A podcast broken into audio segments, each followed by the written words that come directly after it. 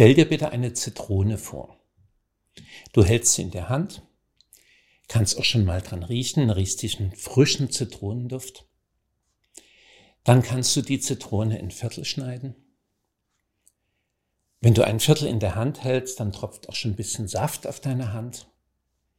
Und dann beiß in ein Zitronenviertel hinein. Was ist jetzt passiert? Unser Gehirn kann sehr schlecht zwischen Vorstellungen und Erlebnissen unterscheiden.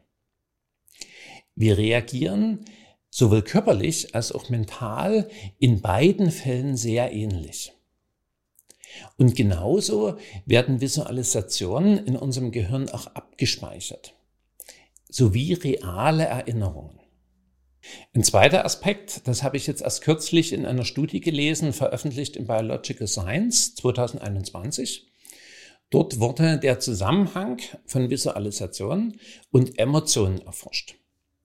Und es wurde wieder einmal festgestellt, dass innere Bilder Emotionen sehr stark hervorrufen. Ist ja auch sprichwörtlich, wenn wir sagen, das habe ich noch richtig vor Augen. Ein Ausdruck von Emotionen. Physiologisch hat das mit der Hemisphärentrennung unseres Gehirns zu tun. Sowohl die Zentren der emotionalen Verarbeitung als auch die Visualisationszentren liegen beide auf derselben Hemisphäre, rechte Hemisphäre unseres Gehirns und sind sehr gut miteinander verknüpft und sehr gut miteinander verbunden.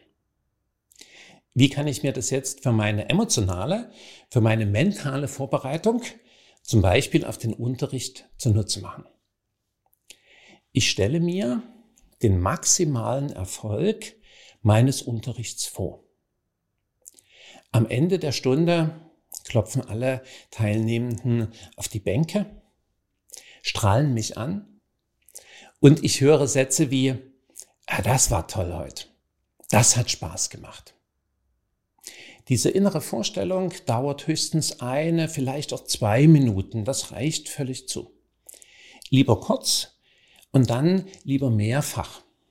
Visualisationen sind das beste emotionale Briefing, die beste Konditionierung für meine Motivation.